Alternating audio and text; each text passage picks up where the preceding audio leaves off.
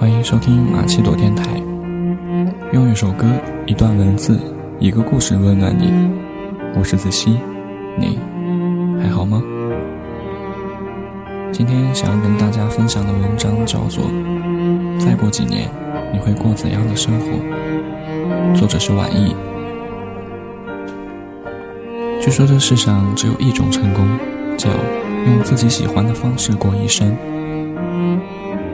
闺蜜的公司有位很励志的惠子姐姐，我最近刚听来的故事。2000年，惠子还是个才毕业没多久的油画系师范生，因为不想做老师，所以去了深圳打拼。她做过销售，卖过房子，在打印店打过工。后来听朋友的爸爸说，北京的机会比较多，于是毅然只身北上。2007年的时候，他在北京买了自己的第一套小房子，而时隔15年的现在，他已经拥有了自己的家庭，自己的大房子，也拥有了自己的事业，一家设计公司。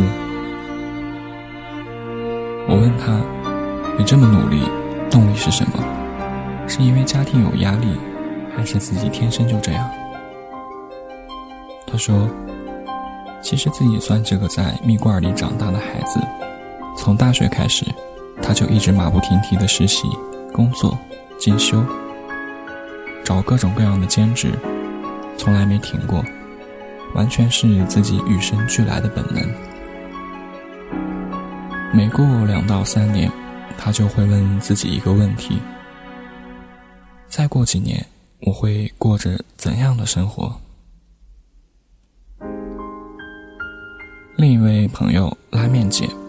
因为我们是和朋友一起吃拉面的时候认识的。我们认识的时候，她早就已经毕业了，但一直没有找正式的工作。她在学校附近的小区租了一个小房子，平常就跟着老同学做做项目，或者给出版社画插画。我去过她住的地方，那里有电脑，有手绘板，有扫描仪，还有各种各样好玩的小东西。我一直以为那只是他暂时的状态，因为我从小到大受到的教育都是要追求稳定的生活，毕业不找工作，别开玩笑了。认识他好几年之后，某天突然想起他来，我和当初介绍我们认识的朋友提起他的情况，朋友说他还是以前那个样子，自己在家接活干喽。我很惊讶地问他，为什么不找工作呀？不喜欢呗。他以前也上过班，但是做几天班就受不了了，所以就自己在家接活干了。现在算算，我已经认识他也有5年有余了。在这5年里，他一直以自己喜欢的方式，在北京那个大大的城市，过着他自由自在的小日子，没有人觉得他过得不快乐。我认识了不少这样的人，虽然他们在不同的城市，有着不同的行业，各有各的生活方式，但有一点是相同的，他们都选择用自己最喜欢的方式过这一生。为了开花店而从电视台辞职的朋友，为了玩电竞离开银行自己开网店的朋友，为了完成自己的艺术家梦想离开教师岗位的朋友，为了去做会计从零开始学习的朋友。我曾经问一位为了自己创业而辞掉高薪工作的人，为什么这样选择？他告诉我，因为他发现那些所谓很牛的名校或是高学历的头衔，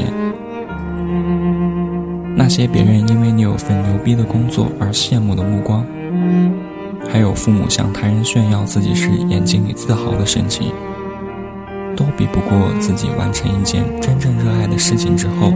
所获得的快感，更能让他感到幸福。据说人生怎么样都免不了有遗憾，因为每一次选择都是一次放弃，但如果我们每一次选择都向着自己最想要的生活前进了一小步呢。我常常都觉得自己是一个非常幸运的人，在我20多年有限的人生中，完成了许多自己想要实现的小梦想，还能结识这么多为了自己的梦想而努力奋斗优秀的朋友们。虽然每个人的梦想都不尽相同，但每个人都有选择自己生活方式的权利。只要你勇敢尝试，只要你不愿放弃，相信我们每个人都可以用自己喜欢的方式过完这一生。与其一辈子对自己的现状诸多不满，不如就在还在输得起的年纪任性一回。即使不能万事如意，至少还可以在追梦的道路上做好最充分的准备和最坏的打算，以这样的姿态去迎接自己最想要的生活。